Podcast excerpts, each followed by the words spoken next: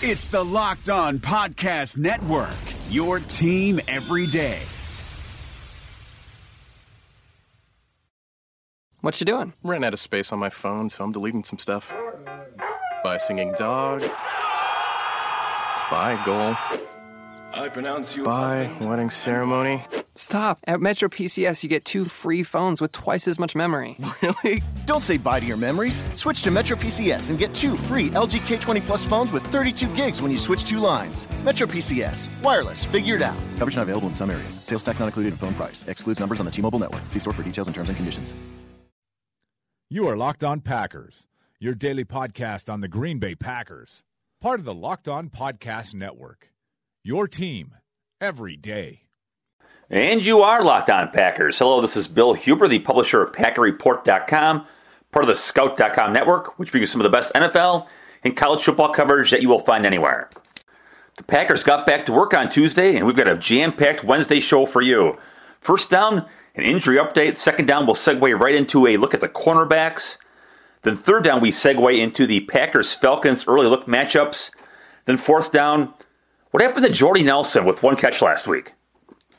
But before we get rolling, I would like to thank you for making the Locked On Network the fastest growing podcast network in the world. And you can subscribe to this podcast via iTunes and the Android app. And be sure to check out the rest of the network, including Locked On Fantasy, Locked On NFL, and Locked On Falcons to help you get ready for Sunday afternoon. With that, on to first down and an injury update from Tuesday. Uh, Mike McCarthy wasn't in the giving mood in that regard. Doesn't have to give out an injury report until later today, so he didn't see any reason to get an early jump on things on Tuesday. Although he did lead off his press conference by confirming that Damarious Randall had groin surgery, and about as far as he would go was saying that, that Randall will not play this week. Interesting conversation. I was not a part of it, so this will be all secondhand. I was I was waiting on Quinten Rollins. So early in yesterday's locker room session, Damarious Randall's there, and all of us gather around to talk about his injury. He says, I'm not talking today. Okay, fine. So we leave. Well, I don't know, 15 minutes later, I see my, my good friend Todd McMahon, who uh, covers for the Associated Press. He's about ready to start chatting with Randall. Well, if two people go to talk to a guy, that attracts all the other cameras. So I backed off to let Todd have him. And I waited on Quinten Rollins to get dressed. So Todd McMahon asked Damarious Randall about the groin surgery. Randall goes, What surgery? Did I have surgery? Did I have surgery? And then he looks at a couple of his teammates. Does it look like I had surgery? I'm just blessed to be here, just blessed to be back with my team, and just taking it day by day. So Todd asks again, Did you have surgery? Oh, so now you're asking me. First, you all were tweeting it out, but now he's coming to ask me. He looks back at his teammates. That's crazy. Dang. I've never I've, I've not seen a lot of sources tweet Damarious Randall had surgery. So then then you know the, the surgery was originally reported by my good friend Rob Demovsky over at ESPN. So eventually, um, Damarious sees Damarious sees Rob and tells Rob to come over. And Randall goes to, to Rob, I was looking for my sources because you said there were some sources that said that I had surgery. So I was going to ask you, did I have surgery? So Rob says to Damarious, that's what I was told. Randall goes, oh, okay. So that's what you were told? Rob goes, yes. Oh, okay. So sources told Rob that I had surgery, but Rob didn't want to come to me, or yeah, Rob didn't want to come ask me until today. Then Rob explains, well, you said you weren't talking. Then Randall goes, Well, I will talk to you all tomorrow. So the follow up goes, How did the surgery go? Randall goes, What surgery? I don't know what you're talking about. And, and this continues on for a little bit. 15 minutes later, Mike McCarthy confirms that Damarious Randall had surgery. So an interesting, interesting conversation there. Um, it took me back to a few years ago when Jerel Worthy was in town. Late in the season, Jerel Worthy hurt his knee, and we asked him, Did you tear your ACL? And Worthy goes, Nah, it's just a bruise. I'll be fine. Of course, news comes out that Worthy had torn his ACL, and it's just things like that to make you wonder. I mean, really? I mean, we're going to find out. We, we, we find out everything, especially you know, especially guys like Rob or from ESPN or you know Tom Silverstein from the Journal Sentinel. Those guys who've been around forever have a million sources. I mean, eventually we're going to find out what happened, or you know, Schefter or whatever is going to get it. So it, it was an interesting conversation. So anyway, News to Damarious Randall. Damarious Randall had groin surgery, and he'll be out a while. Um, Quinten Rollins, I, I, did talk to Quinten Rollins about his groin injury, and he said, I asked him how, I asked him how you doing. He goes, I'm, I'm fine. How are you? I go, I go to Quinten, Well, I'm fine, but uh, I'm, I'm not. I don't have a groin injury, and I'm not going to play Julio Jones on Sundays. so he says he's fine. Um, I asked him about Sunday, and he pointed out, well, it's it's Tuesday, and, and it's too far out to to get a good gauge on that. And you know, one of the guys asked me, "Is there?" And a, and a good, the obvious question here is: there internal pressure to play, considering the state of the cornerback corps with with Randall out and Shields on Sam Shields on injured reserve. And Randall says, no, there's there's a sense of urgent, or Rollins. Rollins said there's a sense of urgency to play, but not really any internal pressure. I mean, at some point, you, you play when you're ready to play. On the other hand, he was asked, is there pressure to sit? Considering what happened to Demar- his teammate Damarious Randall, who had a groin injury, came back, and then apparently made the injury far worse. Now, who's to say if that's if he came back too soon or, or not? That's that might be the uh, logical thing to deduce from that, but it's you know who, who the heck knows. Anyway, we asked Rollins has asked that. Rollins says, I wouldn't say pressure is the right word, but a sense of urgency is trying to do whatever I can to be better myself and my injury to get back out there on the field and help the team. Just taking it day by day. So, and, and finally, I asked him, being a competitor, would you like to go out there and, and, and face up against Julio Jones. Obviously, we'll, we'll get into Jones here a bit later today and, and, a whole bunch more tomorrow and Friday. Jones leads the NFL in receiving yards by a mile. He's averaging like 20 yards a catch. He's just having an, an unbelievable year. Rollins goes, That's what you play the game for. You want to play against the best to gauge yourself and see where you're at in your process of becoming one of the best players. Definitely, you want to be out there competing, especially if you have competitive juices. But there's a difference between being stupid and smart. A couple other injuries. Running back Don Jackson, um, repeating what he said after Thursday's game, says his hand is not broken. He's waiting for some more tests to come back and waiting for the swelling to go down, but he says he is feeling better. But right now, he, I mean, he says he's, his grip is weak, which is obviously bad if you're running back. And tight end Jared Cook with that with that ankle, he's not playing this week. And then takes us right in the second down and where do the Packers go at cornerback? Well, they, obviously they go the same place they were against Chicago. You know, maybe maybe Quinten Rollins is returning and, and can help them out here, but it's going to be a reliance on Demetri Goodson, Ladarius Gunter on the outside, and Micah Hyde in the slot. Obviously, they played well against the Bears. That comes with the obvious asterisk of that being against the Bears. Brian Hoyer was their number two quarterback, and he got to start was having a pretty good year. Didn't do a whole lot against the Packers until he got hurt, and then then Matt Barkley came in, and then it was just a, they had no chance whatsoever. I did a story for PackerReport.com's members last night, and if you're not a member, if you sign up for the one month option, type in the coupon code PACKReport21, and you get an extra uh, extra month on my dime, so you get two months for the price of one, basically. If you send them for the annual subscription, you get one year of Sports Illustrated. How awesome is that?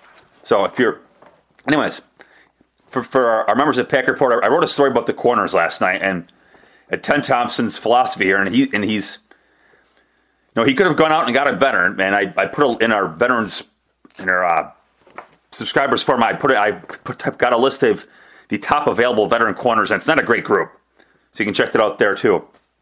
But Thompson could have gone out and signed one of those veterans.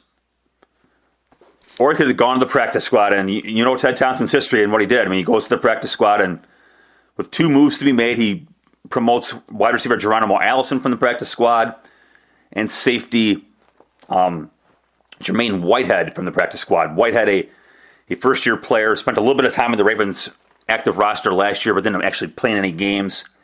He's a safety by trade.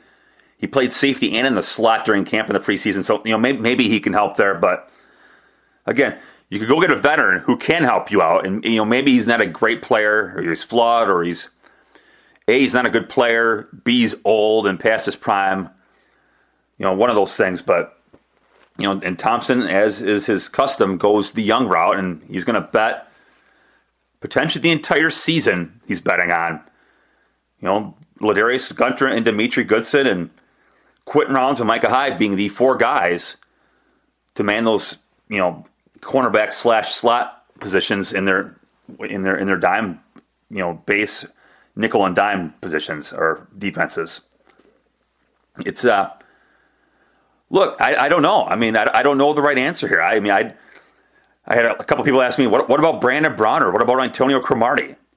You know, those are those are the two big guy or the two big name guys in that list I put out, and they're both 32. Cromartie spent some time with the Colts this summer, and he got cut. Look, the Colts are terrible. If you're not good enough to play defense for the Colts, I mean, are, are you good enough to play for the Packers? Well, maybe not, but are, are you better than Demetri Goodson? You know, maybe. I, I don't know. You Brandon Browner um, cut his teeth with the Seahawks, got a big contract elsewhere, got cut there. Returned to Seattle, got cut during training camp. Again, he's out of work. If you're in, a, in a league where you're starved for guys who can defend the pass, if you're good enough, if you're a good player, if, if you're Brandon Browner and you're still a good player, you're probably not unemployed today. So, you know, I I asked Mike McCarthy about it yesterday. I go, are, are you frust- are you are you frustrated that this is just kind of how it is? And you, it's always young guys, young guys, young guys, and you know McCarthy, of course, wouldn't go down that road because he's not going to criticize his boss. But he said you got you got to weigh the film, and are the guys are the guys who are on the street better than what you got? And look, I I'm not I'm not a pro scout. I'm not going to pretend to be, and, and you can't fall into the trap of thinking that a guy like Brandon Browner is better than a guy like Demetri Goodson just because Brandon Browner used to be better than Demetri Goodson. I, I, I don't know, but look, this is going to define the season, right? I mean, Shields is out for the year. He's not coming back, probably. Damarious Randall's going to be, what, out four, six weeks? And, you know, if, if you're out that long, you're out to what, week, let's see, six weeks, maybe week 14 or week 13 or so. So are you are you going to be a, a, tremendous asset when you come back? You know, are you you know can can Quinten Rollins, who got benched in Jacksonville, seem to be taking a step forward? Can, when, when he's healthy, can he bounce back? And look, we, we still don't know about Randall Rounds, do we? I mean, they they had pretty good rookie years, but the sample size was so so small this year that you just don't know if they're ready to take that next step. They're they're, they're going to have to be because as you know and as I know, this is a quarterback driven league, which means the flip side of this is it's a pass defense driven league. And if you can't play pass defense, you've got no chance to win the games that matter in January because look at the teams in the, in the NFC and ahead of the Packers. You've got you've got the uh, God, I'm drawing a blank on the Cowboys quarterback. how, how sad is that? Um, Dak Prescott you know, he's yeah, he's a rookie, but he's got so much going on around him on his side. Doesn't have to win games, and he's been unbelievably efficient. I mean, that's that's your number one seed. And you got, you know, Russell Wilson's in that mix. Um, Kirk Cousins. I mean, it is a b- bunch of good quarterbacks in that list of, of playoff teams going to have to play. And if you can't step the pass, you don't have a chance. And you know, at this point, looks like the Green Bay's going to try to be a championship defense with Damarious Randall, maybe, but Quinten Rollins, Micah Hyde, Ladarius Gunter, and Micah or uh, Demetri Goodson. We'll, we'll, see if that's good enough. Uh, just one thing on on Gunter, for all the crap he took from fans last week against the Bears last week, he matched up against Alshon Jeffery, nine targets, three completions, and maybe he's their maybe he's your best bet. as scary as it is to say, against Julio Jones on Sunday. Arguably, the game of the week this week is Packers at Falcons. And I spend way too much time looking at my analytics for this program, and I got a lot of listeners down in Georgia. You want to go to the game, don't you? Well, here's how you get there go to SeatGeek. SeatGeek is the smartest, easiest way to find tickets for the football games you want to see up close and in person this season. There's nothing like being in the stadium for the biggest plays of the year, and with SeatGeek, it's never been easier to get the guaranteed seats you want for a great value. I have the SeatGeek app on my phone, it's by far the easiest way I've found to shop for tickets. I can be anywhere. With just a few tips, I can instantly find seats for this weekend or any other game this season. With SeatGeek, you always get the best deal on every ticket because SeatGeek price compares for you by searching multiple ticket sites. Prices can vary depending on where you shop, but SeatGeek will always find you the lowest available price. And SeatGeek wants to help you get the most bang for your buck. That's why every ticket on SeatGeek is given a grade based on value. you'll immediately see any underpriced seats and be able to find the best deals that fit your budget. Plus, every ticket you buy on SeatGeek is backed by their 100% guarantee, so you can shop for tickets on SeatGeek with confidence. And best of all, my listeners get a $20 rebate off their first SeatGeek purchase. To get your $20 rebate, first, download the SeatGeek app, then go to the settings tab and click add a promo code, then enter my promo code LO Packers. That's L for locked, O for on, Packers. Then SeatGeek will send you $20 after you've made your first ticket purchase. So download the SeatGeek app today and enter the promo code LO Packers. And speaking of Packers Falcons, that takes us to third down and our, our first of a couple looks at this week's game. Clearly, the game of the week on the schedule: Green Bay four and two, Atlanta four and three. All time, the Packers lead a series fifteen to twelve, including four straight wins. Quarterback Matt Ryan, and this is you know we, we do this is the perfect segue in from second down. Falcons quarterback Matt Ryan is having a huge year, he's going to be facing a, a beat up Packer secondary. In, in those six game or seven games, Ryan 2,348 yards. Last week against San Diego, 273 yards. That was his 46th consecutive game with at least 200 yards. That is the all-time record. Dan Fouts held that with 45. And Julio Jones has a chance to go over a thousand for the year. A thousand yards in eight games. He had merely 174 yards last week. He has 830 for the year. Maybe more than that. 20.8 yards per catch, which is uh, number one in the league among receivers with at least 25 catches. He has been on fire. And this is why the Falcons gave away basically two drafts to get the guy. He has been a dominant player. And finally, Matt Ryan is performing like a quarterback who we all thought he could be, but he just never put it all together. You know, there was always something wrong, and you know whether he was weighed down by other issues with the team or what. But there's always been flaws in his game, and the Falcons never have really been a great team. But he's finally kind of kind of finally putting it together this year. Let's you know back in 2014, Atlanta came to town. Packers 43, Falcons 37. In that game, Julio Jones, against a veteran Packers secondary, mind you, 259 receiving yards. A lot of that in the second half. Green Bay had a huge halftime lead in that game. Falcons storm back behind Ryan and Jones. This, my friends, is going to be a shootout. Look at Atlanta's defense here. There's in seven games, they've allowed 29.4 points per game. That's god awful defense. Three and uh, total yards 386, passing yards almost 300 a game. That's that's 31st in the league. So they, they don't play any defense whatsoever, and part of that is you know this is kind of like the, the 2011 Packers where where the Packers scored a, a billion points and teams are in catch up mode, and when teams are in catch up mode. You, you kind of give them some things, and, and maybe maybe the points get run up a little bit, and the yards certainly get run up a little bit. But yeah, I was looking at the Falcons pregame packet, and holy spin job here. Talking about the Falcons defense, Atlanta's PR thing says, notes that the Falcons defense has given up the second fewest number of five minute drives this year. They've given up five drives of five minutes. Well, yeah, if you're scoring in three minutes, that's a big deal. I just laughed. I go, really? I mean, this is the best you got. You're, giving up 29 points a game. Fine, you're giving up points quickly not slowly. Good for you. I, thought, I thought that was terrific. Uh, we'll have a lot more uh, Packers Falcons talk later this week, including I'm uh, I'm assuming we'll be able to do or pull off our uh, weekly locked on um, behind enemy Lines segment with my with our my colleague down in Atlanta. We'll see if we can get that set up today for either tomorrow's podcast or Friday's podcast. So hopefully uh, hopefully get that done today, and that will take us to fourth down. And what happened to Jordy Nelson against the Bears? Nelson, one catch for seven yards against the Bears. That'd be his lowest catch total since 2014, a home game against the Vikings. At least he had a 66 yard touchdown. so he made, he made his one catch count. And in, in terms of yards, that was his. He had seven yards. That once again, that'd be his fewest yards in a game. You have to go all the way back to a game in, in uh, 2012 against the Cardinals. In that game, he was just coming back from an injury and he got re-injured on the first series of the game. So you know, after that, I mean, you have to go all the way back to 2010. I mean, since, since he had a game that poor. Um, one catch, four targets against the Bears.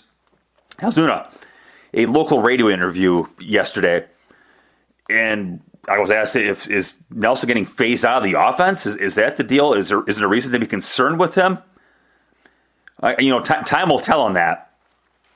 You know, the one thing I will point out though, I think maybe this is a, a good thing. You know, assuming Nelson's fine and this isn't a he's uh, he is the injury is an issue. Assuming assuming it's not that being a problem, I really think this is a good thing for the Packers offense. You know, I wrote this early in the year. I thought the Packers are force feeding Nelson too much, and Rodgers was, was looking Nelson's way um, far too often this year.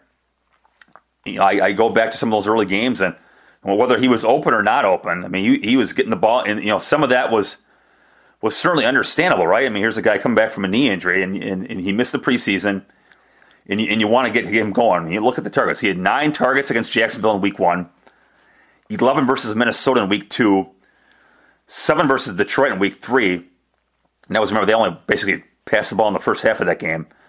Then 13 against the Giants in week four. Then seven against Dallas in week five. And then that was a lot of targets for a guy who wasn't doing a whole lot. And again, I, I understood it to some extent because you, you, had to get the guy ready and get some chemistry going. But I thought it was too much. I thought they were too reliant on trying to get him going, and it was hurting the offense as a whole.